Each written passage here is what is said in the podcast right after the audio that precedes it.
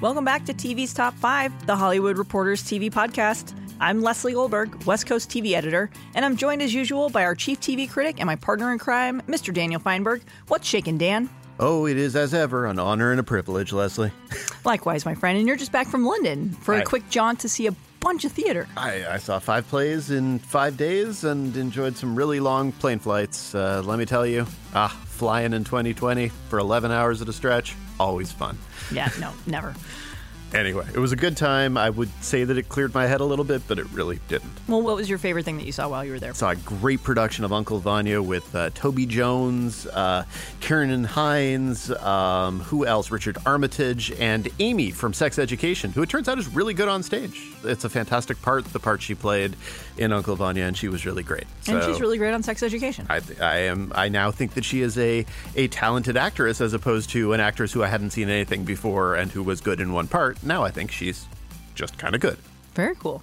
Well, what do you say we dive into headlines? Let's. Well, let's start off with this week in Greg Berlanti news.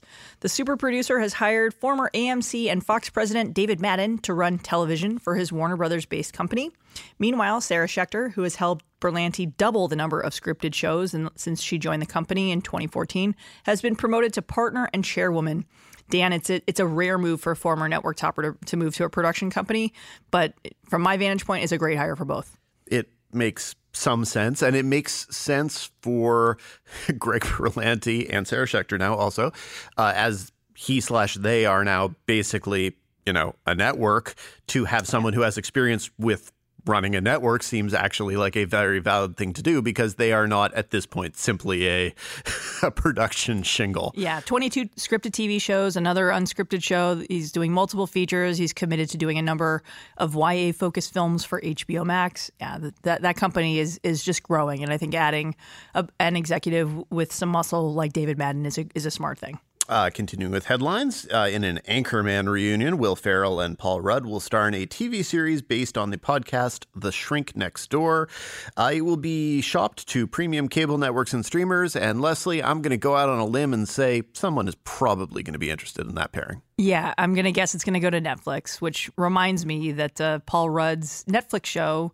Living with Yourself existed. Yes, it ran for one season. They haven't renewed it yet, but Paul Rudd had a, only had a one year deal for that anyway. So even if they do renew it, won't be with Paul Rudd. Fortunately, we can all be cloned. I believe that was the lesson of that show, if there was a lesson. In the kids' space, Nickelodeon has set its development slate, which includes renewals for franchises like Paw Patrol, which is a favorite of my nieces, and the Order of a SpongeBob SquarePants prequel series. SpongeBob Square Diapers. This week in Netflix series orders, Narcos boss Eric Newman is teaming with Peter Berg and Alex Gibney for a scripted limited series exploring the opioid crisis. Those are talented people, so sure. Uh, last week we did a couple of segments looking at pilot season, specifically what what's going on at the networks, and you heard from Michael Thorne about the network perspective. Now we're getting into the casting part of pilot season.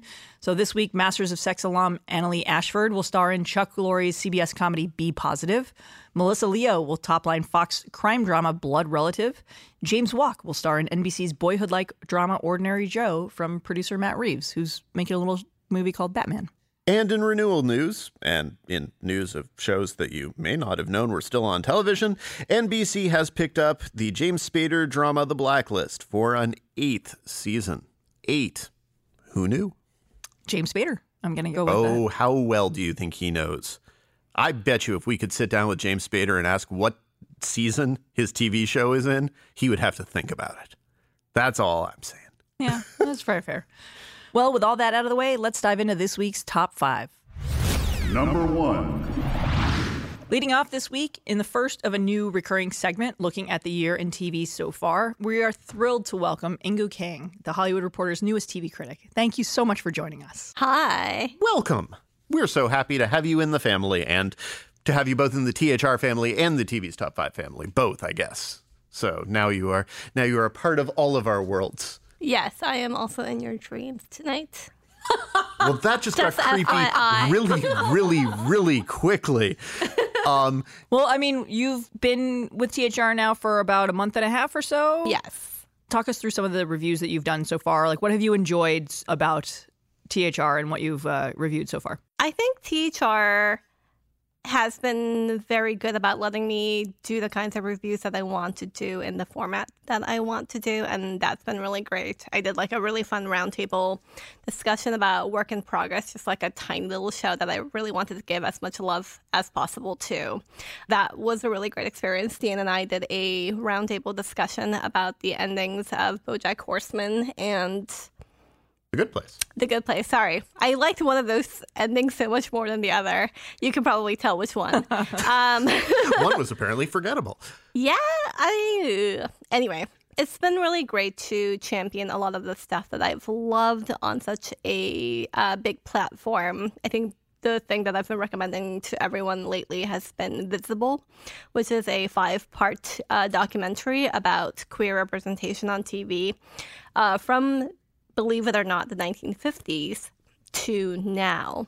And that I think is one of those projects where it was obviously made with so much love and so much care and so much thoughtfulness. And um, yeah, it's I just love championing stuff that I love, and I'm so glad that THR lets me do that as much as possible. I think it's interesting that there was definitely a period in television evolution where, you know, the holidays, Christmas, things stopped being on television and everything got quiet and the beginning of the year might be quiet. And I don't think anything is quiet on TV anymore. But I do feel like we're about to hit kind of a pivot point in the year because a lot of the big things are coming back, whether it's Better Call Saul, which comes back this week, whether it's some people apparently on Twitter are excited about Westworld coming back, which I have to admit baffles me. It's a big bit. show, Dan. It's a big show. I understand it's a big show and it is a show that's been nominated for drama series Emmy and all that. Uh, it's still the second season was bad enough. I feel like the Westworld is like one of those shows that like are supposed to feel exciting, are supposed to feel like an event that's happening. Some people seem to be indicating it, but then we get into March and then you got better things coming back. And so let's concentrate though on the first couple months of the season, whether you reviewed it or not. What have been a couple of your favorite things? Um, I already mentioned Invisible. I think that everyone knows that they're supposed to be watching Cheer. Um, I think honestly, the thing that I really want people to watch is a Netflix nonsense show called The Circle. I feel like everyone should watch The Circle. It is basically a social media reality competition series. And if that sounds incredibly stupid to you, it is incredibly stupid. And yet, just like it's basically a bunch of people who are all locked in a room by themselves. And they they all have access to a computer and a screen. And you're watching people dictate to probably like a production assistant like right off camera what is supposed to go on the screen. And essentially they're supposed to build allyships through chat rooms and private DMs and at the end of like each episode they get ranked and then like the lowest ranked or i think it's like the highest ranked member so like the most liked competitor gets to choose like who is has to leave and then like another person comes in it's adapted from a british tv series uh, I get it. It sounds unbelievably stupid. I think like the first 30 minutes of the show like ruined like a lot of my brain cells. And yet, once you get into it and once like the catfishers because believe me there are catfishers in this reality program i think it's mostly like men uh, who pretend to be women or men who pretend to be hotter men than they are once the catfishers start catfishing each other and then telling the camera like i think i'm really getting this person but then they're both saying that about the other this show is amazing, you guys. Y- Until you got to the part where you said it was amazing, you hadn't convinced me that it was necessarily amazing. So I may need to take your word for it. I feel like Netflix is doing a lot of these. They've got a blind dating show that's Yes, coming Love up. is Blind. Also, is is that also brilliantly horrible sounding? I haven't seen it. I think the point of Love is Love is Blind is like they have to agree to like marry each other, right? Sounds right. Yeah, I don't know. I love trash television when there's something like a really when there's like a new hook to it because I feel like with all of like this like content apocalypse that we're living through, anything that like stands out, anything that I haven't seen before, automatically like is the thing that I will be excited about because I guess I'm like a magpie when it comes to new shiny things. And so the fact that the circle is showing me something just like reaches like a new level of like stupidity just really excites me, you guys. I just I can't get as excited about things reaching new levels of stupidity because I feel like there are all a lot of them variations on previous levels of stupidity that I invested too much time in already. So like Love is Blind it sounds a lot like 90 Day Fiance, which I didn't watch, but I watched. I love 90 Day Fiance, but which lots of people do. But I watched every episode of Fox's Married by America, which lasted for a season and had roughly the same premise as all of this. So it comes down to it's almost like a, a time served kind of thing, where where my response is, yeah, I did that. I, I in fact interviewed like half the cast of members of, of Married by America because uh, because the Fox publicist on it was very persuasive. Uh, thanks, Jill Hudson, for letting me talk to all of those fine by Married by America people. Uh, I don't think you should hold against the circle the fact that like a publicist pushed you into doing something you didn't want to do. it's all or a job required you to do something you yeah. didn't want exactly. to do. Exactly. I'm pretty sure I voluntarily interviewed the people by Married yeah, America. Uh-huh, yeah, you still voluntarily watch every episode of of Survivor, Survivor, which is a show that pissed you off to no degree last year. It absolutely or last, last season, year did. Yeah. The new season thus far has been pretty good. So how about things with scripts? What have you actually liked in the scripted sphere? Or you I, can go on about, you know. I really liked Little America, which is also Apple TV Plus. Um, have either of you guys seen it? I've seen about half of it. I haven't made Okay. it through all of it yet. But What about you, Leslie? This is where I duck and cover and say I'm not I'm not a critic, and that's my way of saying I didn't But you should it yet. still watch the good things, and and Little America really is good, and it's one of those things where I've watched exactly enough to know that if I had another four hours of free time, I would Two love to. They're half hour episodes. I guess that sounds right. episodes. Yeah. so I would I would love to finish it at some point because it, it really is it's a thing of of substance. It's a, it actually has value in a lot of the things we talk about. Are you going to tell me the circle has value or just that it's fun to watch? you can say it has value. I'm totally accepting of that. I feel like they're. I feel like TV is still sort of catching up in a lot of ways to internet culture. And I think that the ways that people interact online is so stupendously, like wondrously different from the way people interact with each other in real life. And so the way that like people either actually manipulate other people like through their words through images or like the assumptions that people like automatically make right? Based on like an image or like one line of text. Or the ways that people think that they're manipulating other people. Like all of that stuff is honestly like weirdly perversely right for reality tv What else on the scripted side have you liked? I know that you you liked everything's going to be okay, right? On uh, on Freeform, because that's one of the things I've enjoyed most. That's the, this- the Josh Thomas show. the Josh Yes. Thomas show. Um, I really like that show. I feel like I am becoming like a total freeform fanatic. I'm really enjoying the bold type. Of course, everyone's like, I think it's like the media industry's like favorite hate watch. But it's also become one of Freeform's brand defining shows. I mean, Yes. this is someone that was their big creative leap to do that one. And then they were prepping that at the same time as a Pretty Little Liar spinoff, and look, look which one survived. But and it's also I think it's notable that when you say it's the media industry's favorite hate watch, I think for about the first season and a half. It was actually a show that people were liking in earnest. Yes. And it really has felt as if the conversation has turned from, hey, this is a really cool, smart, progressive show to, oh my God, they keep doing stupid things. Why do they keep doing stupid things? Stop yeah, doing stupid but things. like, which other freeform show is like all of media Twitter a Twitter about? It is it is true that the conversation still exists. Just I I personally stopped watching it about halfway through the second season because I wasn't enjoying it anymore and for whatever reason that was not one that I needed to keep going with as a hate watch personally. But you know, I'm still enjoying it. Um, and I also really love Grownish, which is another freeform show. I finally decided this year to give up on Blackish. I think it, the format just got like too repetitive for me. But uh, Grownish feels like it's entirely own thing. And I love that it captures young people at I think like a at in 2020 and not like 1997. yeah, and and since we're speaking about Freeform, I actually really like the new Party of Five.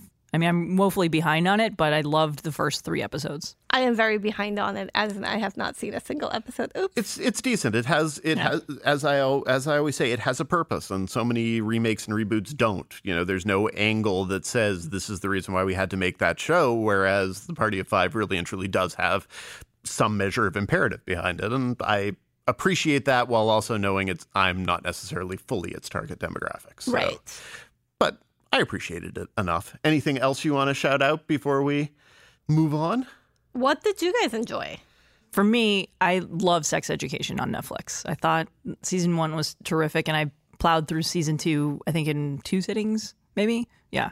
Over, granted, it was over the holidays and before I actually had any work to do, but yeah, that, that's probably been my favorite show of the year so far. I went through a, a, wave of telling everyone they had to watch Cheer, and then, somewhat frustratingly, everyone just watched Cheer. Uh, not, not in any way saying, incidentally, that I had anything to do Dan, with that. Do you need someone to tell you that you were right? No, well, I, no, actually, I'm pretty you, confident in that. But, but you, you, you were right. People.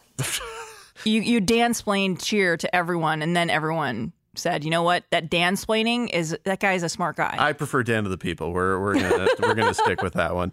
No, uh, that was when I told people to watch, and that people actually have watched, and that's been gratifying. I also spent a couple weeks telling everyone to watch USA's Dare Me, and I don't feel like that has acquired no. the same level of momentum. And I continue, but I think it will when it hits streaming. I think it totally whether will. that's people, on Peacock or Netflix. I don't know. People don't have any one. awareness of of what that show is. More people would like that show if they watched it. So I'll just, I guess, continue to tell people to keep is watching it. Is it better or worse than The Circle? but I haven't watched The Circle, but it's definitely more scripted than The Circle. Well, ah. maybe. well, let's look ahead really quickly. But you know, March, as Dan, you know, March is just around the corner and has a lot of big premieres: Breeders, Dave, Better Things, all on FX. Amazing stories, the Hillary docu series, Westworld. Little Fires Everywhere, Madam C.J. Walker on Netflix, The Return of One Day at a Time. You know, quickly for both of you, which of those March premieres are you most looking forward to? Is it bad if I say one day at a time? That was like the no. one that I was giving like a fist bump to, like in the studio. I'm. I think that like the rescuing of one day at a time from cancellation was like one of the biggest pop culture feel good stories of last year, and I just love that cast. I have really, I don't know, like settled into like it's like weird little crowd pleasing dramedy thing that it's doing. And I just want to spend more time with those people. And I don't understand why Justina Machado is not like the world's biggest star. Well, racism. Thanks, Dan. Dan's playing. What about you, Dan? What are you looking forward to in March? Uh, let's see. What is March? I think I'm looking forward to talking more about FX FX on Hulu's devs uh, because I think that it's going to be interestingly polarizing, which I approve of. I'm definitely looking forward to One Day at a Time coming back. I'm looking forward to. I always love Better Things. I'm happy to have that one back, and I'm happy to have uh, Better Call Saul back. So there's a lot of stuff. And I'm looking forward to all of the excitement that people are feeling over Westworld now as they see the trailer I mean, it's a big reset for season three. And that is the thing that gives me hope is the feeling that it does appear to have been completely and totally rebooted, which gives me the feeling or optimism that they simply knew that things went afield in the second season. So maybe they need to reboot you. Maybe. I always live in hope. well, thank you so much for joining us. And again, welcome to the team. Thank you. Number two. Up second, Last week, if you recall, Leslie took us through some of the biggest pilot season trends, and we also welcomed Fox's Michael Thorne to tell us what things are like from his perspective on the network side of pilot season. This week, we're going also inside baseball with Leslie to look at how the growing need for content is impacting TV studios. Yes, this is a definite inside baseball segment. So if you're not a fan of how the sausage gets made on the TV side, you might want to skip ahead for the next five minutes. But ooh, ooh can I? No, uh, I kid. Uh, but honestly, no. You you noticed some interesting things when you were crunching the numbers this week. So so break down what you noticed this week for us, Leslie. Well, every year, yes, networks order these shows, but it's who they're ordering them from. And in most cases, the push for ownership means that they're ordering them from their sibling studios. So NBC for example, is part of the NBC Universal fold. Their broadcast studio is Universal Television. So the bulk of NBC's pilot orders come from Universal Television. And it's the same with ABC and ABC Studios, etc. one of the things that I noticed is that Disney Television Studios, which is the newly combined studio that encapsulates ABC Studios and 20th Century Fox TV, their volume was way down from last year, from 33 sales to 13. And that's partly because of what sources say is a strategy change. And specifically, what I'm, I'm talking about is Disney's TV studios has six mouths to feed, right? So after the Fox deal, they've got FX now, Freeform, ABC, Hulu, Disney Plus, and ABC proper. So that's six. I think I've left out Nat Geo, but it is six different outlets. And and of those six, five of them rely heavily on scripted programming. And Disney TV Studios' main priority is to supply content to those outlets. And to that end, when you look at, at some of the overall deals that we've talked about in the past year or so, and since the merger closed, with folks like Dan Fogelman, who renewed his deal with a big nine figure deal, Drew Goddard signing an overall deal, and even just this week, Danai Gurira of The Walking Dead, and who is a Tony nominated playwright and who is a showrunner right now for a show called Americana that's coming to HBO Max. She signed a big overall deal with ABC Studios. And when you look at this, what used to happen is when you see someone signing an overall deal with ABC Studios, the implication was that their focus would be on supplying content to ABC, to only doing broadcast. That's no longer the case. They're signing people who are going to go out there and create stuff for across the Disney portfolio, not just limited to ABC. And a big part of that is yes, they have to supply content to Disney Plus and to Hulu and to FX, et cetera. But part of it too is that a broadcast hit is no longer the grand slam that it used to be.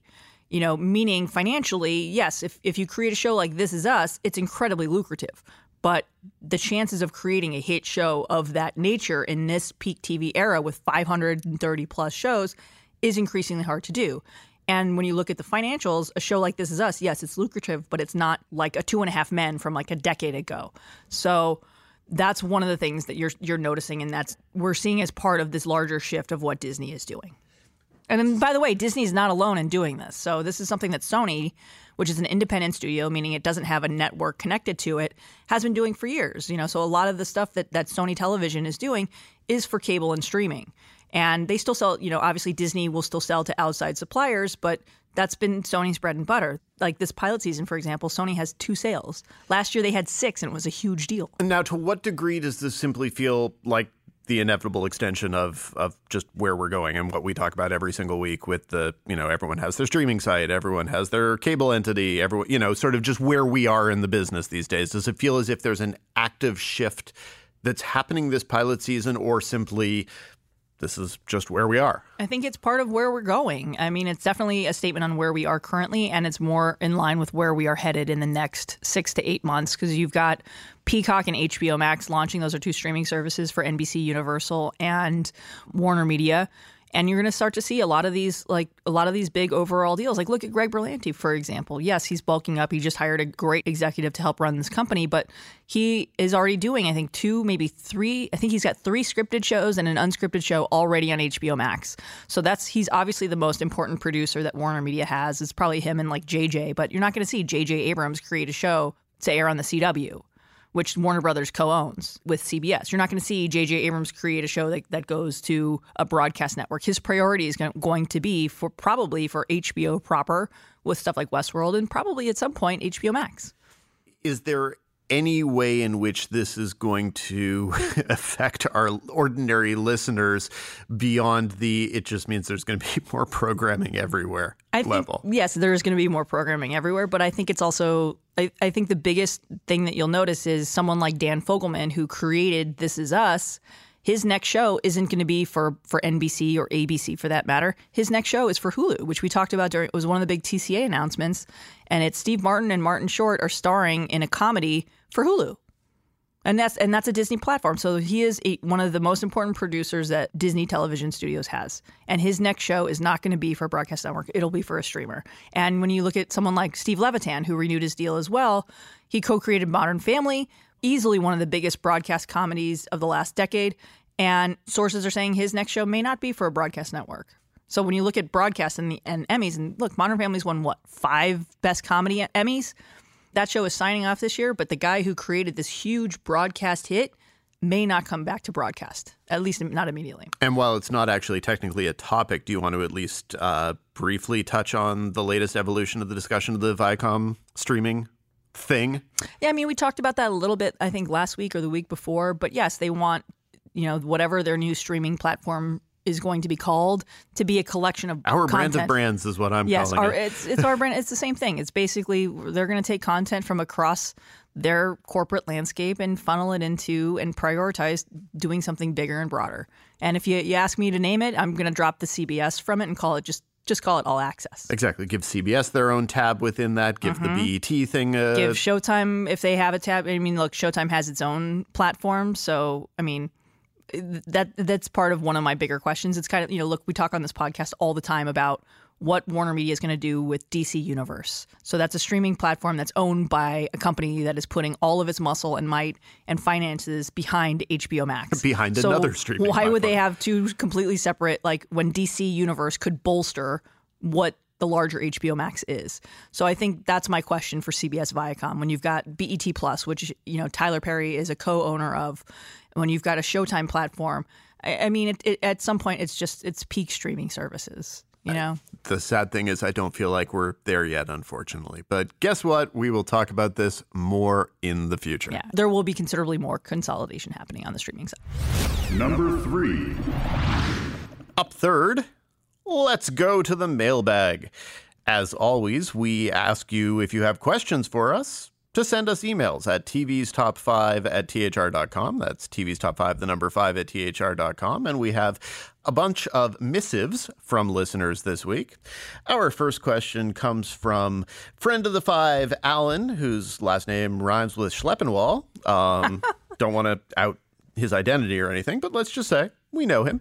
He writes, uh, with reports regarding uh, Viacom's plan to do some sort of all encompassing our brand of brands overall streaming service into a single thing. Are there pre existing streaming services that you think would make more sense being bundled? Probably this one's for you, Leslie. Yeah, definitely. First, I, I do want to say that this brand of brands thing that Viacom is doing, which doesn't have a name, but let's just let me just suggest just call it all access. Drop CBS from it. Have CBS be obviously one of the, the central tabs on it, kind of like you know Marvel is for Disney Plus, and just call the whole platform all access. And to that end, I could see them. You know, look, BET has its own streaming service, which in um, where Tyler Perry is a partner in it. That should be bundled in with All Access as well. Or and the same thing, you know, you, Pluto TV is a free streaming service that's ad supported. You could combine all of these different things. Like, you know, we talk on this show a lot about Warner Media and HBO Max and what will become of DC Universe, which is also owned by Warner Media and is a streaming platform designed for for the fanboy crowd with a lot of scripted originals and library content you know, Warner Media is putting all of its muscle behind HBO Max. So why not pull DC into it and have a comparable tab that's, hey, look, we've got Disney Plus has Marvel, but guess what? You know, come to HBO Max, we've got all things DC. You know, that should all be bundled in. So I think the same thing, you're going to start to see the consolidation of all these little streaming services into bigger brands behind these unified conglomerates. So NBC Universal has Peacock, and, and when you look at the announcements that they've made and what library titles are coming there, it's from across all of the NBCU folds. So you've got content from Bravo and USA and E and NBC, and it's all coming into one thing. And I think the Viacom platform should do the same thing from across the CBS Viacom brands. And they've got a ton of brands.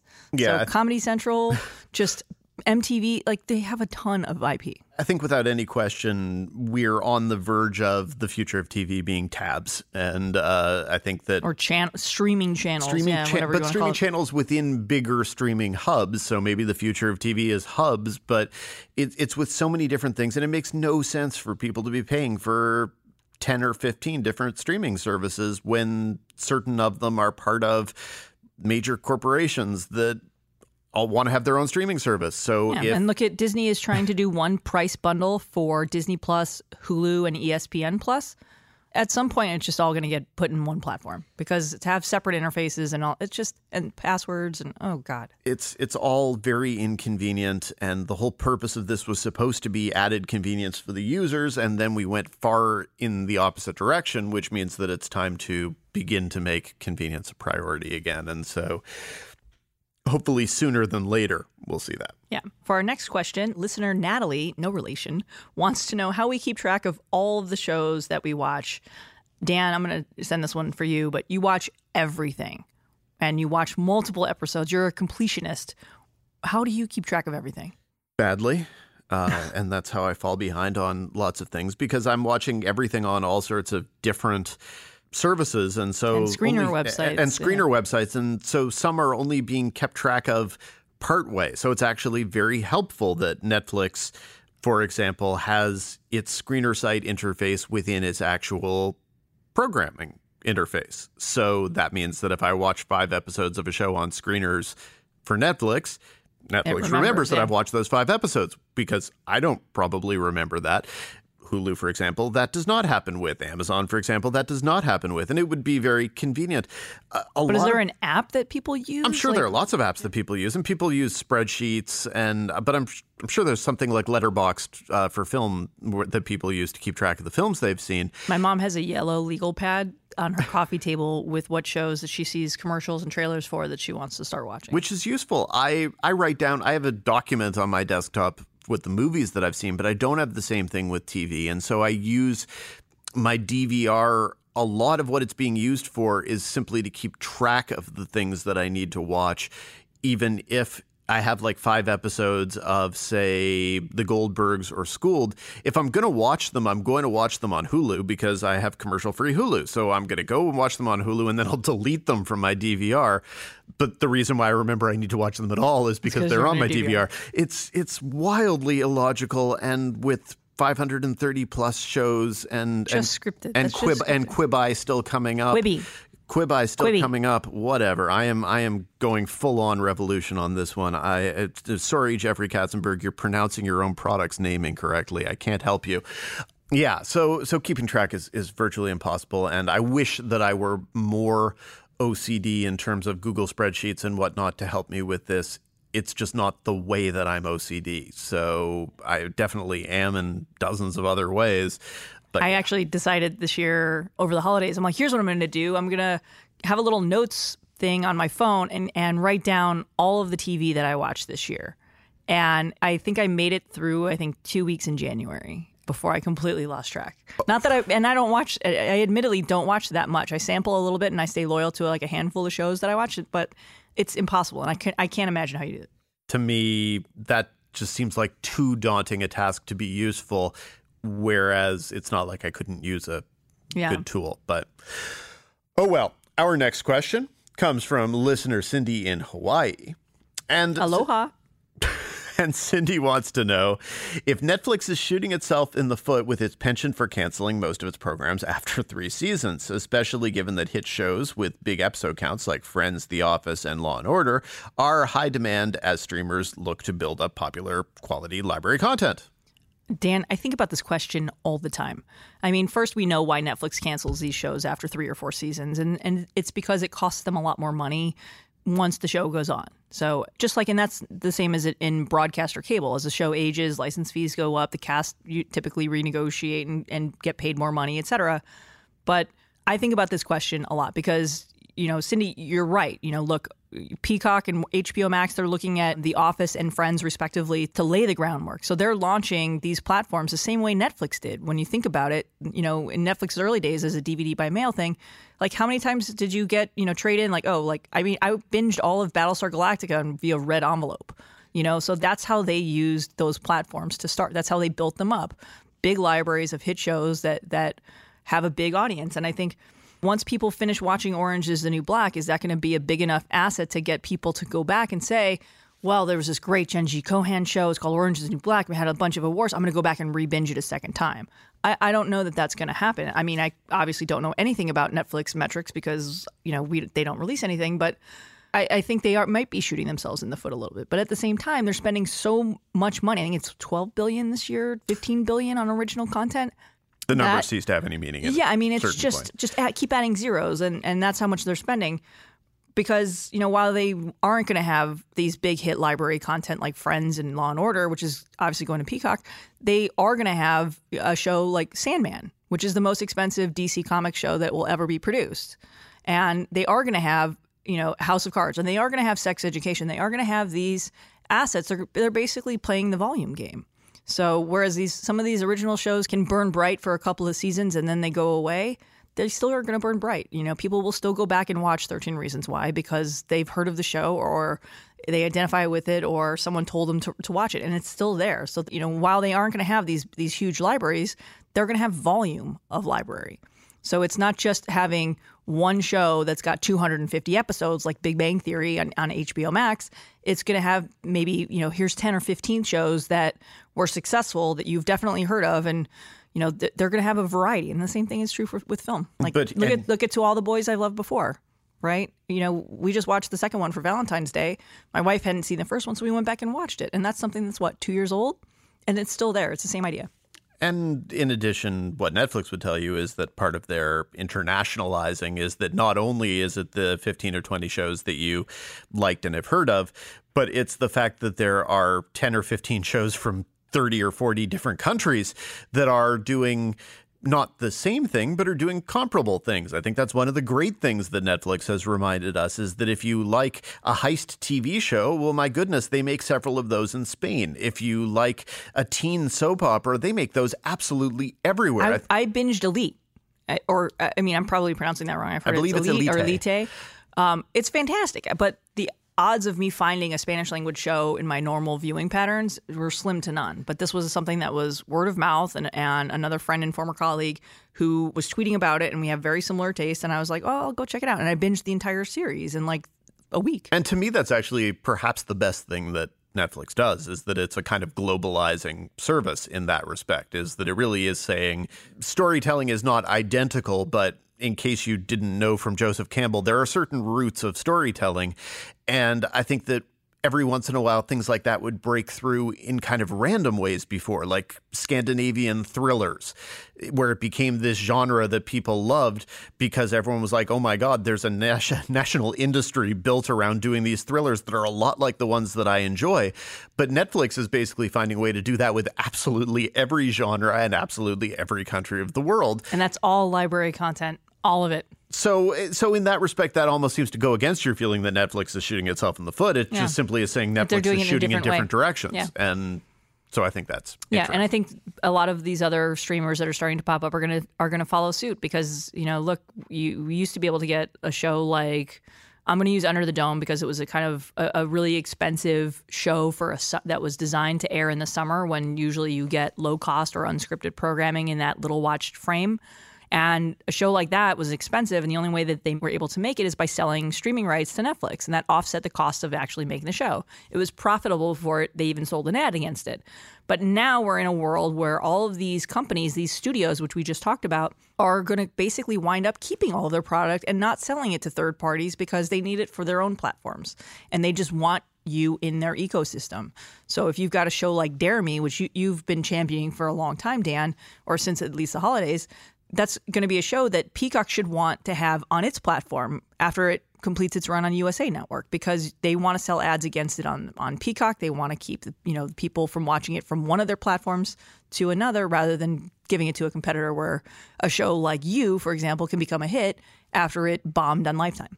And I believe that with Dare Me, I think Netflix had the international on it, and so maybe they have the second window also. Yeah, I'm or- not. I can't remember where it's. I mean, first you have to keep track of what show, what the shows are. Then you have to remember what network they're on, And then you have to now remember you what have to remember studio what produced- studio produced it, Yeah, and now you have to remember who's got streaming rights to it. It's just, just it's, it's a lot.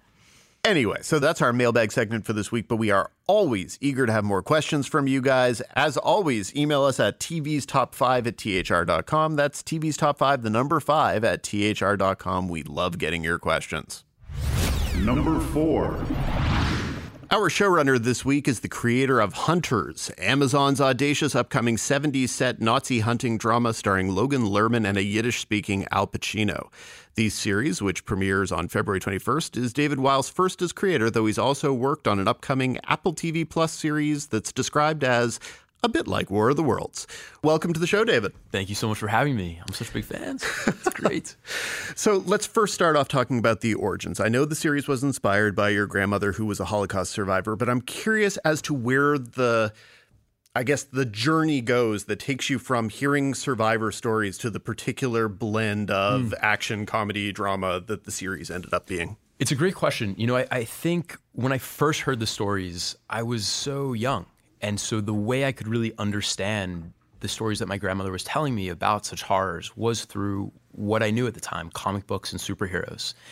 And that became the lens through which I first saw these stories. As I got older, of course, and became a real student of the Holocaust and learned more, the kind of austerity and the visceral quality of these stories, the darkness and the truth, the cinema verite of them became quite apparent. And so I think Hunters mimics and mirrors my own journey into the stories of the Holocaust and my grandmother's own tales, starting from this comic book graphic novel point of view, and then slowly having those proverbial colors desaturate and become very stark and real. Well, how forthcoming was she? Because obviously you hear about the survivors who just simply don't want to talk about it, and then you hear about the ones who feel like it's their responsibility to tell those stories. Absolutely. And, and I think so too was it for my grandmother in evolution. It was something that she didn't talk about often. I know my mom would tell me stories about asking, why don't we have, why are we the only kids on the block without grandparents? You know, why don't we do this or why do we do that? Um, but it really wasn't until the late 80s that my grandmother really started to talk about what actually happened. We have a, um, a cousin who's a Holocaust scholar, Deborah Dwork, who interviewed my grandmother, and it was a catharsis for my grandmother to tell these stories. And then I think, you know, having so many grandchildren, seeing us and seeing the world late 80s, early 90s that we were living in, much like today, a world of anti Semitism on the rise, it was important. She saw her story as a weapon, she saw her story as a seed. And with this sense of responsibility, she really needed to tell it. So, to answer your question, I think at such a young age, she would tell it in anecdotes. If I didn't finish my dinner, she would talk to me about, you know, her experiences and why I must finish what's on the plate and how there were moments, years in her life where she was starved, you know, near to death. So it became these little piecemeal mosaics that began to paint this picture. And then as I got older, the kind of starkness of those stories and the the deeper truths began to emerge and um, they began to lose that sheen and that superhero quality, and they became really, really stark. Yeah, really painful. Can you talk a little bit about the development process of the show? You're you're a first time showrunner yes. here, but did you write this on spec and take it out? Did you have did you even have an agent at that point? Walk us through the process that brought it to Amazon and of course Jordan Peele. Absolutely. I started I moved to Los Angeles right after college. I was tutoring, you know, in the afternoons and at night and I was writing all day. And I started in features, so I was writing a lot of feature, a lot of feature scripts. Um, I, I, made the Blacklist in 2013 with my first feature, and then again in 2014 with a feature called Moonfall. I got to meet some great filmmakers through that process and collaborate with Darren Aronofsky and Susanna Bier and J.J. Abrams. But Hunters was my first TV piece that's been produced, and I, I certainly wrote it on spec. When I pitched it to my agent at the time, Tiffany Ward at CAA, she she loved it, but there was a high bar of difficulty, and I think it's a really terrifying piece for many people, uh, terrifying a program which which I can talk to you a little bit about, and, and kind of my experiences with that. Um, so specking it was of most importance, and then I created an 80-page Bible which laid out all the characters for the show. Uh, five seasons worth of material. Uh, where the first season went, it was trying to answer every question that a buyer would ask or to make it as safe as possible to make an investment of millions of dollars absolutely. It was like trying to anticipate every hole that they could poke um, and every critique because they, they want to say no you know? I think most buyers want to get to know and when they can't they're like oh maybe we should buy this you know? So i think that it was trying to have as foolproof of a pitch in a realized world as possible. When it was done i then brought it to jordan peele and to monkey paw. I had met jordan prior to uh, this, uh, I was just a huge fan of Key and Peele, and my agent, I think, had just signed him. And so I said, I'm dying. I know, please, can I meet with this guy? I'm such a fan. I think what Key and Peele did is so cinematic and so, you could tell that he's such a film buff. Uh, but just watching, you know, that that series. So I met with him, and he had just written Get Out. Uh, so I got to read it before it was, you oh, know, wow. get out. And it was like, I have no notes. I don't know what to say. This is the coolest thing I've ever read. But we had a really nice lunch. And then when Hunters was ready, um, I sent it to Jordan. And Win Rosenfeld had just come in to help Jordan run Monkey Paw. And so they really loved it and just started this wonderful odyssey. I mean, they are real. They're just partners in every sense of the word. They get in at the ground floor. They are so detail oriented, but also have such a great kind of you know notion of the larger picture. Jordan especially has such a great feeling about where culture is and where it can go, and how to push narratives. And his whole thing is really showcasing underrepresented stories uh, and underrepresented writers and filmmakers. And so this kind of just you know, was a nice fit, I think, for Monkey Paw at the time. And he had an overall deal, I believe, still has one at, at Amazon. Is it, and was Amazon the first place that you took this to? So when it, it, this is how long ago it was. When when we first went out with it, um, he had a first look with Sonar, um, and so Sonar came onto the project as well. And then so we took it out wide to the town, and you know.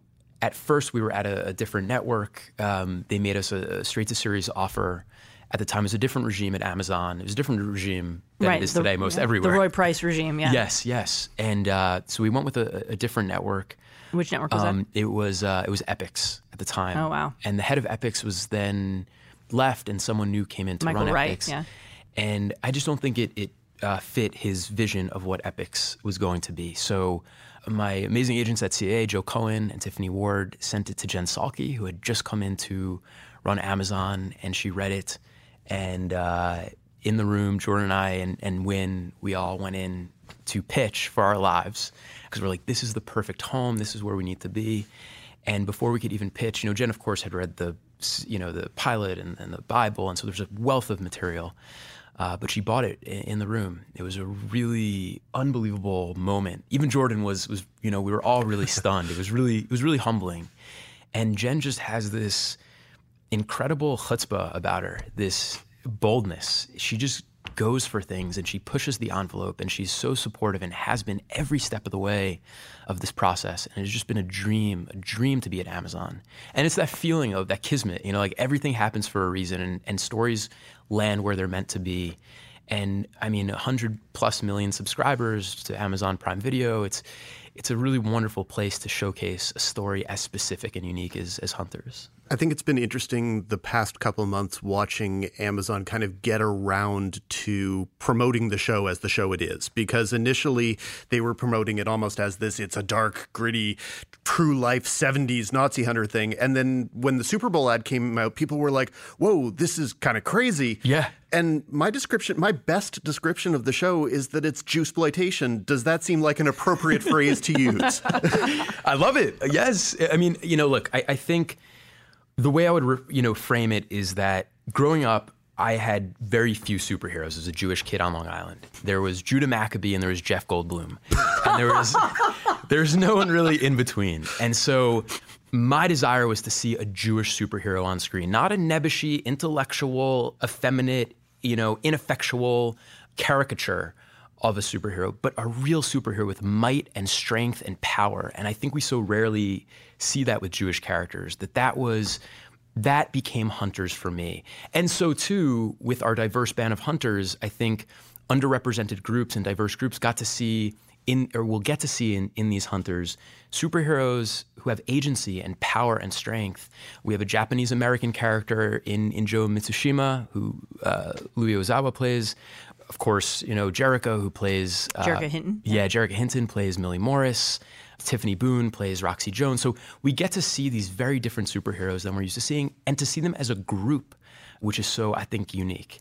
So yes, and uh, for sure, uh, for sure. Well, I think a lot of people are going to make invariably an *Inglourious Basterds, Quentin Tarantino kind of comparison, and I'm curious as to whether you sort of view him as being a major influence, or if you guys are sort of dipping into the same pool, I guess, of influences? It's a great question. It also, you know, harkens back to your earlier question of, of how Amazon has been publicizing and marketing the show. And I think there's this great master plan that they have, which has been fantastic. Because the show is so many things, they want to showcase everything that the show is. And so there have been these waves of the way it's been marketed, you know, much like be- beginning uh, the way you're talking about at first, but now having this kind of cheeky, eccentric, you know, humor to it, which there is, you know, so much so in this piece. It's eclectic, it's odd, it breaks the fourth wall. Um, there's a lot of dark humor. And so I think they're trying to showcase the different flavors of this piece. And it's also extremely Jewish and not in an incidental, uh, secular, non religious way. It is conspicuously and notably Jewish. I'm curious as to how that was sort of something you approached and whether anyone at any point said, Do you want to tone that down just a little bit? From top to bottom, it's a Jewish show. It's it's a show for many people. For me, it's a very Jewish show. And I think that comes in its inherent DNA. For me, the experience of being Jewish is one of both horror and humor. And I think we use the humor to cope with sometimes the horror of being a Jew in the world. And I think the show treats the story in much the same way. There's a great deal of horror and violence, but so too is there a lot of humor. It is inherently Jewish. I think it was exciting for me to show a Jewish uh, show. So, for example, what I was really after was being true to the Jewish experience. And I think it was in a way to honor my grandmother, to honor my family, uh, to be specific about Judaism. I think so often in the Holocaust oeuvre of film and television, when it deals with the Holocaust, we're often Jews are often so portrayed solely as victims. So this was a a place to showcase our might, our agency. Uh, so often it is a non-Jewish hero, i.e., in *Inglourious Basterds* or in *Schindler's List*, who comes in and, and saves the Jewish population this was an opportunity in Hunters to have Jewish heroes get justice and vengeance and help save the world. It is so often just depicted the suffering. It was really important for me to have the Hora, for example. And in episode 106, uh, we have a wedding between two characters, and the Hora becomes this epic, sort of seven minute, uh, beautiful, just celebration of, of Jewish life. So, feeling all the different gradients and degrees of, of Judaism and Jewish life was so important to the show and Amazon and Jordan uh, encouraged that uh, so much. It just made it feel real and, and specific, you know. Yeah. If I can interject here for a second sure. too, yeah. I, I think it's so interesting that you know we are in a landscape where stories like this exist. I mean, do you think, you know, look, you're a, a, stu- a, pop culture student. Do you think a show like this would have been made had we not been in an era that we are now where streamers have really exploded the, the opportunity for content and we're seeing shows that are, are focusing on character or different cultures in a way that never would have existed 10 years ago? It's a great question. And no, you know, I think even five years ago when I wrote this and when we tried to get it up and running, it was a terrifying buy in for many buyers. I don't think we would have succeeded, and nor did we really in that environment, in that climate. I think it takes the breadth of opportunity now, trailblazers like Jen who are daring and who want specificity in their shows and in their programming. So no, I don't think this, this, would have ever seen the light of day. And what a, what a wonderful kind of lesson. Yeah, for sure. For for people to take chances on such specific worlds. I wonder though, where did you shop it, and where did, and who else said no before Epix? Oh my goodness, all over. I mean, all over. It, it wasn't that it was no. I think it was just varying degrees of of excitement. I think it really took. Um, it really took someone like Jen Salke to say, "I love it, I get it, I feel it, and I know it." Because there were other people interested who just didn't share the vision, who wanted us to cauterize this or to edit that. But Jen just so wholeheartedly saw the vision that I had for it, that Jordan had for it, and she just said more. She wanted to push us toward our own vision, which was such a cool way of approaching, I think, this show and this material. Yeah, usually you get the, you know, the network note is the opposite of, you know, make this more mainstream, make this more broad skewing. Absolutely. Absolutely. And it was interesting from Jen, Marc Resteghini, Kara Smith, Vernon, and, and Albert, of course, all of them were servicing the specificity. It was always, can we make this more specific? We're not, you know, some of them are not Jewish, so we don't know what the Jewish custom would be, but let's inject one in here. You know, we're, we're yearning for more. We're curious. We want to kind of delve into it. So it was, it was very surreal and very special. It, it being a writer, you don't trust that at the at the outset. You know, you're like, when is the shoe going to drop? When when are the huge notes coming? When are they going to ask me to make this character non-Jewish? You know, and it just they're they're so the antithesis of those kinds of notes. It's it's really special. Well, the truly. subject matter seems like the kind of thing that would lend itself to some potentially spectacularly bad notes. You don't need to necessarily tell us specifically who those came from, but give us a couple of the bad notes you got. The bad notes were or just in in discussions of this show when I was writing it or when it first kind of went out to marketplace. Can we really cheer for our heroes if they're killing Nazis? Um, Shut up. Don't. Oh yeah. Hold on. Oh yeah. Really? Really. Really. But wouldn't that make them? I think I'm fine to say oy vey. Right totally. Wouldn't fair. that make them anti-heroes? Yes. I, I think the idea of hero is a complicated one, and I think any great you know series is one that explores, as this show does, what is the cost of violence and vengeance and justice. Well, obviously, there a comparison comes up with something like Munich, with Steven Spielberg's Munich. How do you think this corresponds with that in terms of portraits of the corrosive effects of violence and how it relates to the Jewish condition? Very much so. there's a there's a scene that I wrote in, in 108 between Meyer Offerman and uh, Simon Wiesenthal, who Judd Hirsch plays, uh, which is just kind of the the centerpiece of the show which is really what does it mean to be Jewish? And is what Meyer is doing Jewish or is what Simon is doing Jewish? Is the legal route to justice the Jewish thing? Or is this vengeance, this eye for an eye, the Jewish thing? And they have this kind of debate and discussion. And so I think the show really is a question in many ways. I, I, really try not to make a statement. I, of course, have my own points of view. You guys will, of course, as well. But really, I want different people when they watch the show to say, oh, I would definitely be this character. I would definitely do it this way. And to really be able to explore for themselves that, that idea. That sort of leads probably too well into a, a later question, but might as well get to it now. Have you gotten a sense of how this plays differently with Gentile audiences versus Jews? Huh. I I haven't just hmm. because you know it's been a, such a small group of people who have seen it, but I think that it's very anecdotal what I'm about to say, but I think many people take away very different things from it, and I think the people who are not Jewish are really excited to see so much Judaism in it and respond to the specificity of that. And I think to come to see a hey, this is just like my family. B there's so much Judaism in our culture today that they don't realize the humor and the you know that oh that is so Jewish or that started with the Jewish idea or Jewish question or Jewish here's a prime example right the comic books themselves were created written and designed in large part by Jewish artists and Jewish writers coming back from the awful war World War II wanting to capture an idealized version of man and of woman, you know, of, of humankind. And so I think that what's exciting to me about the show is that it can highlight how much immigrants, Jews, African Americans have contributed to the culture of uh, our world in really um, profound ways. But are there concerns about how it's going to play to an audience for whom the Holocaust is the thing that happened in movies. You know, it's it's a bad thing, but it's a thing that happened compartmentalized in historical movies. It's not a thing that's part of the day and day to day DNA. Well, it's a great question. I think one of the important things for me in creating the show and in its DNA is that it begins as a superhero tale, which I think is very universal. And that was very important for me to do so that this is a story about a young man under the most extreme of circumstances coming of age and getting revenge for his grandmother, which to me is a very universal kind of notion. To then begin to pepper in these stories of the Holocaust, I think allows people to access the show in a way that they can understand and only then to begin to learn about things that they may not know. So, too, with the diversity of the hunters, all of whom are touched in harrowing and awful ways by white supremacy, whether it is the white supremacy of the Holocaust itself or the white supremacy of America at the time, we begin to see how that has trickled down into their own experiences.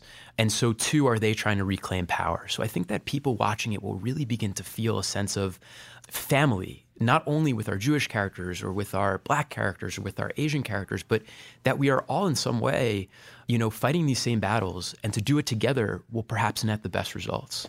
One thing I will say, I watched the pilot and while I did feel that that sense of family, I also felt this this sense of, of terror that I couldn't shake for wow. a few hours after and certainly was with me the next day of white supremacists at, who watched this show and thinking the idea of like you know let's go out and and do what's happening on the show and and it it, it was very unnerving to me i mean in, in your mind how much should viewers be unnerved by how much fun the hunters want to be in this show? You know what i mean? Like you mentioned that this show obviously it's a drama but it has a certain amount of humor too in it. Right. But yet i'm i find myself a little bit scared. Absolutely. And and you know i, I think i really view this as a 10 hour film a, a real book. And so you will really see the cost of these exploits for the hunters throughout the series. And so what I would say is as you I would love to, you know, talk more as you continue to watch the series and say do you still feel that the glamour of this or the wish fulfillment of this? Or is there something what is the cost that these actions take on our heroes? And there's a severe cost especially for jonah uh, in many ways. So that's really what i'm trying to get at in this series of course the humor is will, will be forever there, uh, and different characters will feel different things. And I think that's one of the wonderful things about the show is that I and we really wanted to represent the different modes of um, thought on vigilantism and of seeking justice. But it's also a show and just trying to, you know, we often want to emphasize that, you know, throughout the series, and, and we try to do it in a varying degree of ways for sure. Yeah. But at a time when we are living in a world where anti-Semitism, there are the attacks on Jewish temples and synagogues, and Yeah. that this continues to happen, and white supremacy is—I don't even want to say it's having a moment, but it definitely, you know, you watch the news just as much as I do, you Right. see it. I feel unsettled. I feel I feel worried. Like people in the wrong like in, in the wrong hands. This show becomes something that beca- is a calling card of saying, "Hey, go find some Jews." You know what I mean?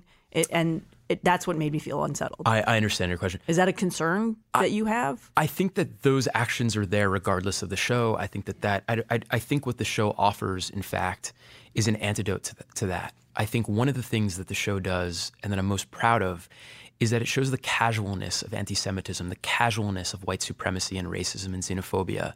And what I mean by that is, I think, of course, there are the extremists out there who are going to do these horrific things, but I think what the show allows is for people to say, oh, do I ever have that thought? Do I ever think something bigoted or, or something discriminatory in my own life? And if I think if we can reach the wide majority of our audience who is willing and, and open to pondering those kinds of things, we're going to lead to a better and more open society in which these heinous acts of violence uh, won't happen as frequently.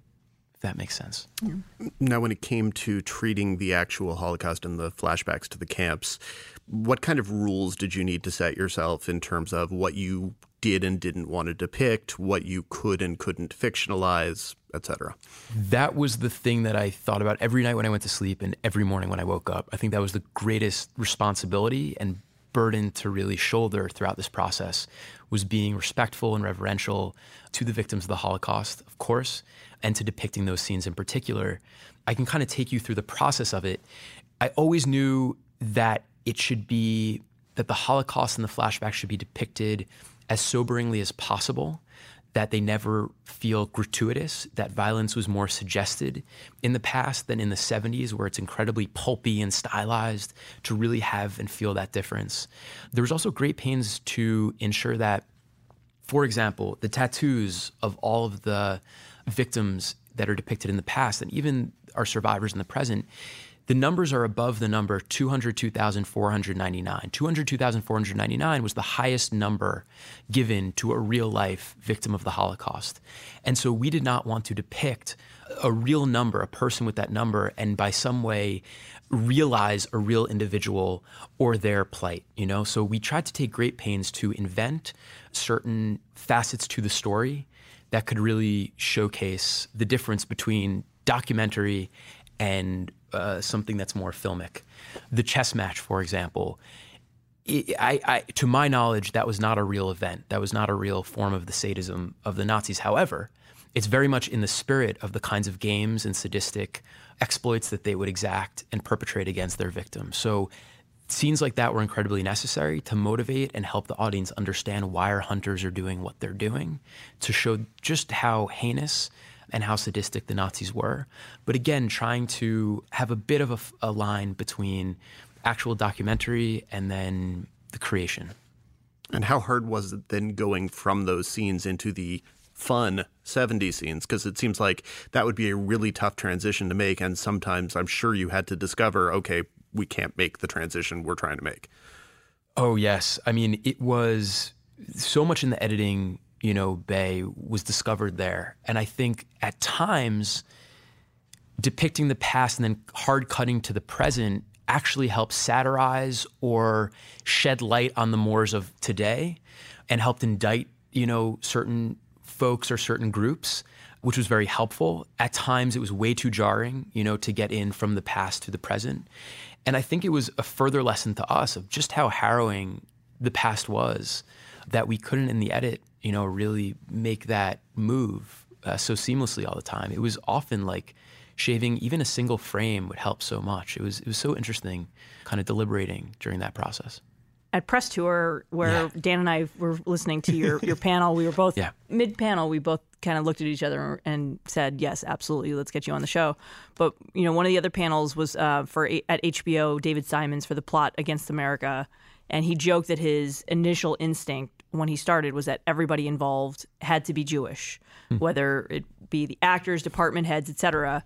But when they actually hit the ground running, they had stars like John Turturro. Uh, did you have any similar instincts? Yes, yes, and yes, in the sense that yes, it was really important to me that, for example, Logan Lerman is Jewish, Josh Radnor is Jewish, Carol Kane, Saul Rubinek, Judd Hirsch. We have a fantastic cast of actors, many of whom are Jewish, that I think just gives a, a great degree of authenticity and knowledge to the roles. Saul Rubinek's parents were survivors of the war, and so he came into you know this process and this, this experience with such a wealth of knowledge and nuance that deepened the show in a way that no one else could, you know? And and so I think having collaborators and partners to do that and to offer that was wildly um, valuable and also incredibly lucky. And so too was it important for people who are not Jewish to come in and give their point of view and their perspective. Diversity in every sense of the word was the mission statement, both in front of the camera, behind the camera, in the writer's room, for the directors that we hired, of course, for cast and the characters, you know, created and depicted. In part because that is the world we live in today. You know, I think it it's odd to me that it's such a political thing to see a group of superheroes. Like the notion of a group of superheroes as diverse as our hunters are on a billboard on Sunset Boulevard is political and both how exciting and how sad that that is political today, that that is brave and bold and different. Um, hopefully, we'll get to a place, and I think we're, we're really moving in that direction, of course, with great champions like Jordan Peele who are moving culture and moving, you know, storytelling into a world of great diversity. Well, but then, of course, there's Al Pacino, who is not so Jewish, but has throughout his career played a large number of Jews. I was watching. And obviously, you don't get stuck with Al Pacino. You know, he's, he's Al Pacino. But I found myself wondering if there's a difference between the way this plays when you have someone with the same 70s iconography as Al Pacino, but say if it's a Dustin Hoffman, for example, who is, you know, more clearly Semitic. What do you think having Al Pacino does there beyond just he's Al freaking Pacino, whatever? But And and what was the courting process like? Because he's never done TV before. He's never done been a series regular on a TV show. Absolutely. It was Al is magical. I mean, Al is uh, the greatest collaborator and partner, truly, that I and we could have asked for. He is, oh my gosh, he's a mensch of like the heart, mind, and soul. He is a genius, of course. He's a chameleon, and he's just so soulful and kind. So the process was his agent called and had read Hunters and said, you know, I think Al Pacino might respond to something about this character. There's something in it that I think he may really be interested in. And it was so mind blowing. I mean, it's so mind blowing to think Al Pacino, A, reading this, you know what I mean? And then being interested in it. But so Al read the script and then he read, I think he wanted to see like, because he comes from film, he wants to see at least for the first season, like where it begins and where it ends. Um, he could understand that you know future seasons are not written because there's not they're not greenlit, but at least for the first season to really understand the beginning, middle, and end of this first chapter, I would say of the story. So the writers' room was open, and I think we had a number of scripts. I quickly wrote kind of episode ten, the last episode, so that he could read it, and that was a mad dash to do that. And then he read it. He read all of the scripts. I met with him with uh, Nikki Toscano, the co-showrunner, and Alfonso Gomez Rejon, our executive producer and director of the pilot, and we had four meetings with Al at his home and really just talked about the character and where he went and Al's feelings on it. And it was just this wonderful process. I think he wanted to see, hey, are we collaborators? Are we people who listen and who are open and who can change and who can move with kind of his instincts? Um, but it was such a otherworldly process seeing him he would just sit and you could see his mind working. And he was like building this character in his mind. He was fleshing out the memories that this person had what this guy what his favorite meal is or the song that when it comes on the radio this character would actually hum to or what his deepest darkest memory i mean all these things both large and small that you could just begin to see al kind of building in his mind. And I think by the end of the fourth session, he's like, yeah, I can, I see this. I really see this and I can feel this. And so from that moment, I mean, from the first moment I met him to even now, he's weighing in on everything, on the marketing materials, on publicity. I mean, he is so devoted to this series and to this character. It's it's really been he's been one of the most unbelievable partners I could ask for. He's gracious with his time.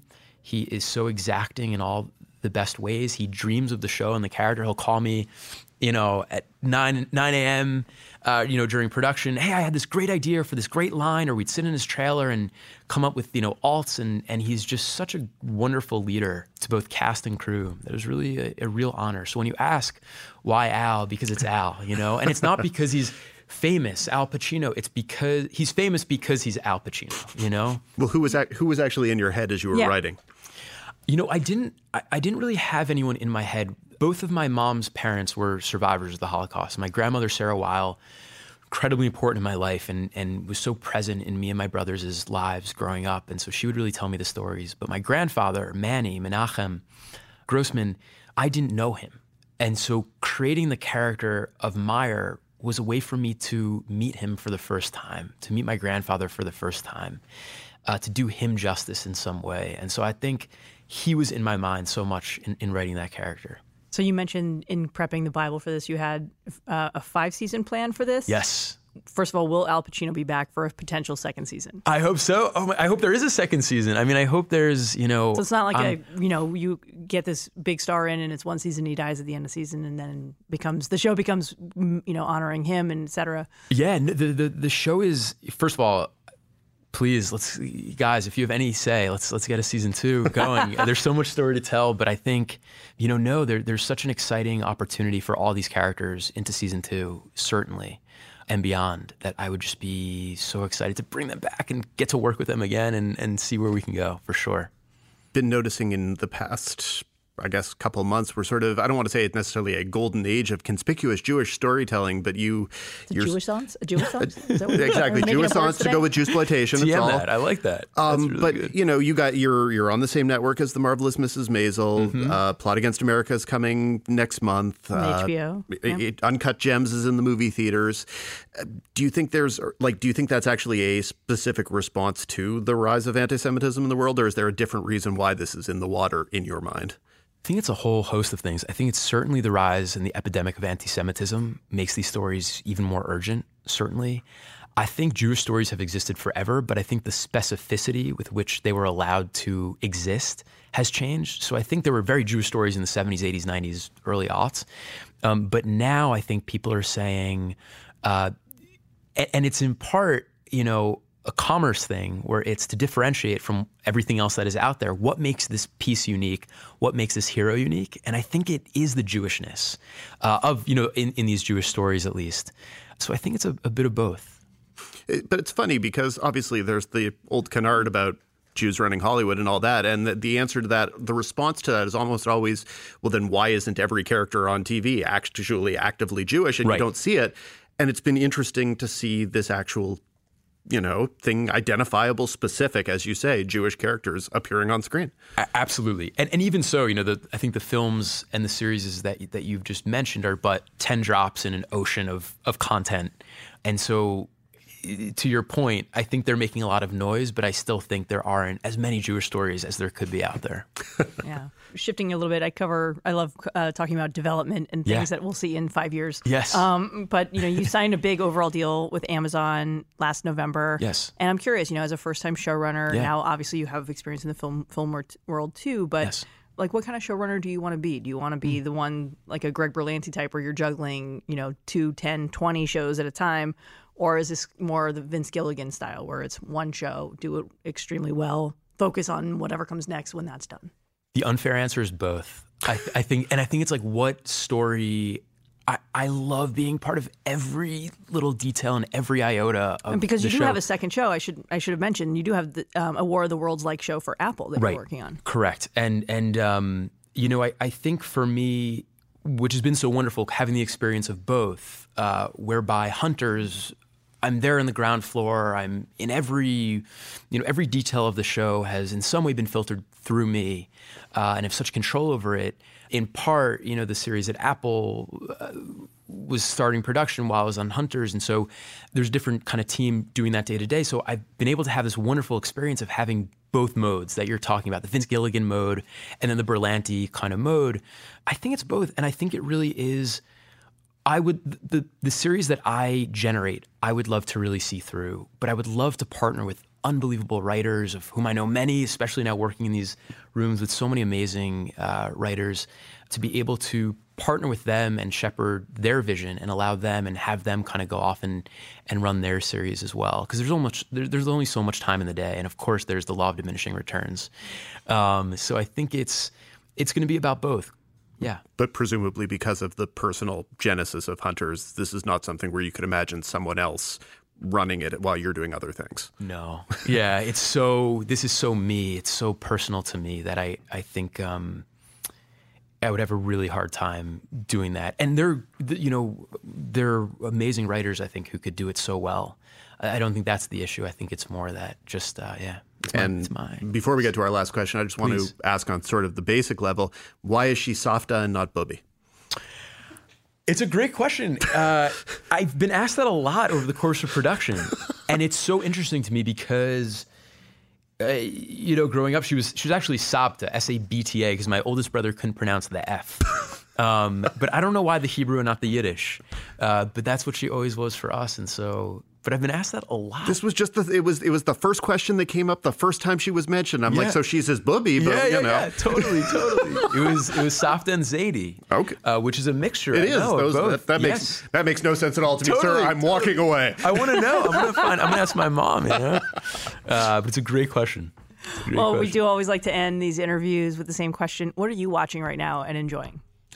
Oh my goodness, it's such a great question. it's a political question too. Um, I you know, I, I, I have to say I, am watching so much, but, but one of my guilty pleasures was Cheer on Netflix. You're not the first person. Am I not the that. first person? Yeah. It was really just so fantastic, and I want to meet that whole crew. And Monica is amazing, and I'm thinking of ten characters I can base off off of her. Uh, she has a kind of Meyer Offerman like quality about her.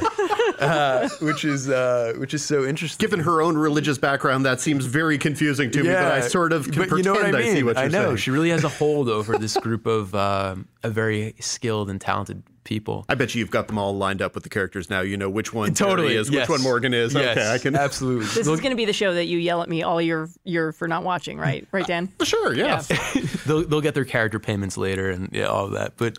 Yeah, and I, I just uh, I've been watching The Outsider on HBO as well, um, which has been great, and it's in part because I've finished Fleabag and watched it three times, and The Boys and all of that. But but right now, those are the two. Well, thank you so much for joining us, David. Thank you guys so much. Thank Thanks. you. Hunters premieres Friday, February 21st on Amazon. Number five. As usual, we wrap things up with the Critics Corner. This week, Amazon bows Hunters, Netflix debuts America Ferrera produced dramedy Gentefied, and superhero comedy I Am Not Okay With This, as well as the second season of Altered Carbon. Star Wars The Clone Wars launches on Disney Plus. Fresh Off the Boat signs off on ABC, and The Walking Dead and Better Call Saul both return to AMC. Dan, what you got? I think it's at least worth acknowledging the importance of Fresh Off the Boat on ABC uh, as there are not that many Asian American fronted comedies on television, and very few that were as specific and at times as very good as this one. I, I think that the show has, over the past couple seasons, begun to vary rather wildly in quality on a week to week basis. And when there was the big news story about Constance Wu's let's just say displeasure at its renewal for another season last year I kind of understood her theory because the first couple seasons of that show, she was giving a great performance. And it was a performance that, in a different circumstance, probably should have been an Emmy nominated performance. Certainly would have been if this were 2003 or if, if there was were, half as much content. Exactly. It's just, it, it simply got lost. And that's too bad. It shouldn't have. But then though they really did lose track of her character and i think if you look back at the past couple seasons I, I don't think it's a all that good performance anymore. And that's not in any way Constance Wu's fault, but I think if you're her, you look at what you've been given and the writers lost the thread of that character and it happens. So I think that in the balance, it's been a very good show. And if you look at like seasons two and three and four, maybe those were kind of the peak. It was a really, really good show. And I will miss it. I think it was a show that did some very good, very specific things and is worthwhile. And be sure to check out a great guest column from executive producer Melvin Mar about the impact that Fresh Off the Boat has made. You can find that over at thr.com. Absolutely. So, yeah, definite recognition for Fresh Off the Boat. It's an important show, even if we maybe haven't always talked about its importance enough. The best thing premiering this week for me, unquestionably, is Better Call Saul on AMC. It, it is one of the best dramas or dramedies on television and has been for several years and probably simultaneously got lost in comparisons to uh, to Breaking Bad, which were inevitable and entirely fair. I mean, it's a prequel series and it was always going to get compared, but maybe for whatever reason it hasn't gotten the Emmy attention that it deserve. Definitely the fact that Rhea Seehorn has never been nominated for an Emmy for that show is ridiculous. And at some point, it would be nice if in the next two years it could actually win a couple of those. Bob Odenkirk really deserves to win an Emmy at some point for Better Call Saul. It's it's a great performance. I've seen the first three episodes of the new season. They're very, very, very good. At times they're they're genuinely great. And I think I've kind of gotten out of my system maybe the need to say oh it has potential to when all is said and done be better than breaking bad. Whether or not it's true is almost irrelevant. It's a great show and it's a great show entirely on its own merits and should be celebrated and enjoyed as that. The the first few episodes coming back are, are just great. I always love their premieres because I love the the visit to the black and white world of Omaha and, and getting to revisit Gene from Omaha, that character at his Cinnabon so that's that's a pleasure, and uh, you should definitely be looking forward next week to the second part of our two-part interview with Vince Gilligan and Peter Gould, who talk a lot about the new season. Uh, they specifically talk about episode eight, which you should all start getting excited for. Haven't seen it yet, but people are talking about the buzz already, so that's that. You just heard our interview with David Weil, creator of Hunters. And I think if you listened to the interview, you probably got a sense of my feeling of the show that it's a show I really find very interesting to talk about and to find very fascinating to think about. And I don't know if it's a good show. And when we did, and you've the, seen how many episodes? I've seen five. We had seen three when we did the interview with David and then Amazon put out a couple more, but they haven't put out the full season. And several of the things that he mentioned as being in the second half of the season in our interview sounded really, really interesting to me, and I would have liked to have gotten to experience them. Yeah, it is. It is a show that is going to have very, very polarizing responses, and some people I think are going to dismiss it quickly and probably out of hand. And I don't think that's the right response. Other people are going to love it and think it's incredibly fun and they're going to be like, wee, it's a ride. And I don't know that that's really a good response either because it ignores a lot of the things about the show that are that are dark and maybe require more discussion, analysis, immersion in than just wee, it's it's exploitation cinema on TV. So I'm very interested in that show and will be interested in what responses are from people. And I don't know if it's good, but I definitely plan this weekend on watching the rest of the season, assuming I have time because there's a lot of stuff on TV. But and because you're buying a place, Dan. That is true. I've got I've got real estate things that are on my agenda. So really there's a lot of television and a lot of life. And so yeah, but it's an interesting show. So that's a lot of TV for people to talk about, but definitely everyone should be checking out Better Call Saul if for some reason they haven't. Yeah. Well, that feels like a good place to wrap things up. Thank you for listening to TV's Top 5, the Hollywood Reporters TV podcast. We'll be back next week when, as Dan mentioned, we'll have part two of our Vince Gilligan and Peter Gould interview. And if you missed part one, be sure to go back and check out our January 24th episode. It's a really great chat. They talk about the decision to end the show, and Vince expresses his enthusiasm and conviction that it's going to have a better end than Breaking Bad, which is saying a lot. And we break a little news. We do indeed. So it's a good interview. You should go back and check out both parts. But until then, be sure to subscribe to us on all of your various podcasting platforms. If you like us, rate us. If you really like us, leave a little commenty thing. It helps build the word of mouth. If you want to communicate us, we're always happy to talk with you guys on Twitter. Bring us your questions, comments, and concerns. But really, again, if you have questions, save them for future mailbag segments and email us at TV's Top 5 at THR.com. That's TV's Top 5, the number 5 at THR.com. Until next week, Leslie. Until next week, my friend.